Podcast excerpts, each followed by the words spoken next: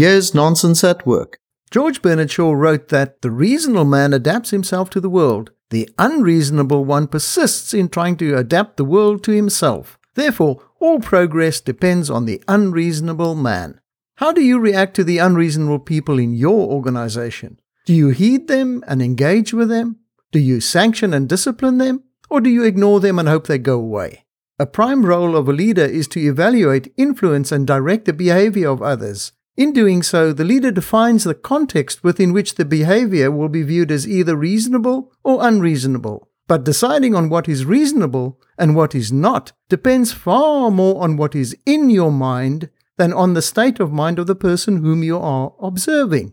Now you know that your perception of what is reasonable and your response to unreasonableness could determine your organization's rate of progress. I'm James McIntosh at nonsenseatwork.com.